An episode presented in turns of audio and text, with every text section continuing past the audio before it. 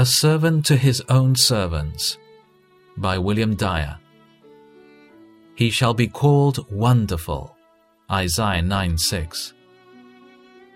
Jesus Christ is wonderful in his humiliation. He took upon him the form of a servant. Philippians 2 7.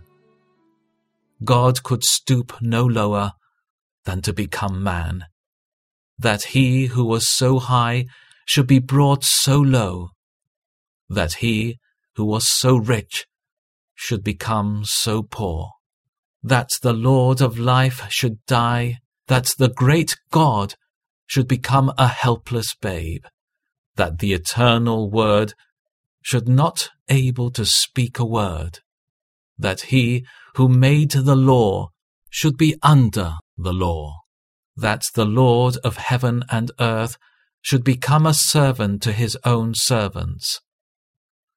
Oh, this is the wonder of wonders. For you know the grace of our Lord Jesus Christ. Although he was rich for your sake, he became poor, so that by his poverty you might become rich. 2 Corinthians 8 9. He who was so rich became so poor. He who was Lord of all had nothing at all. He who made heaven and earth had no home of his own.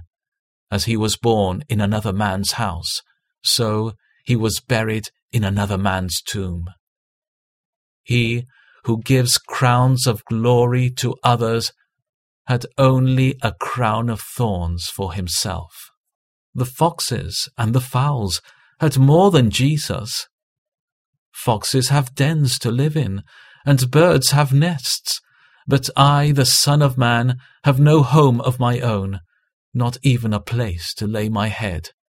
Matthew 8:20 The foxes had holes to lay their heads in, but Christ had not a place to lay his head on.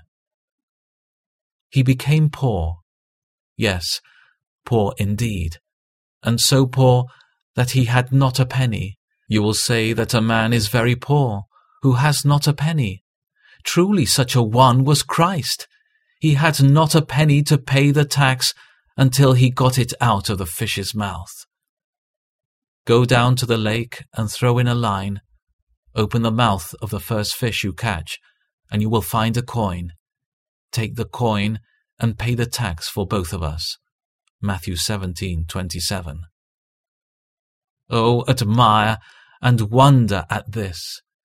Is not he the brightness of God, the paradise of angels, the beauty of heaven, the redeemer of man, the destroyer of death, the king of saints? and that he should become so poor for us. Oh, this is wonderful and astonishing to angels and men.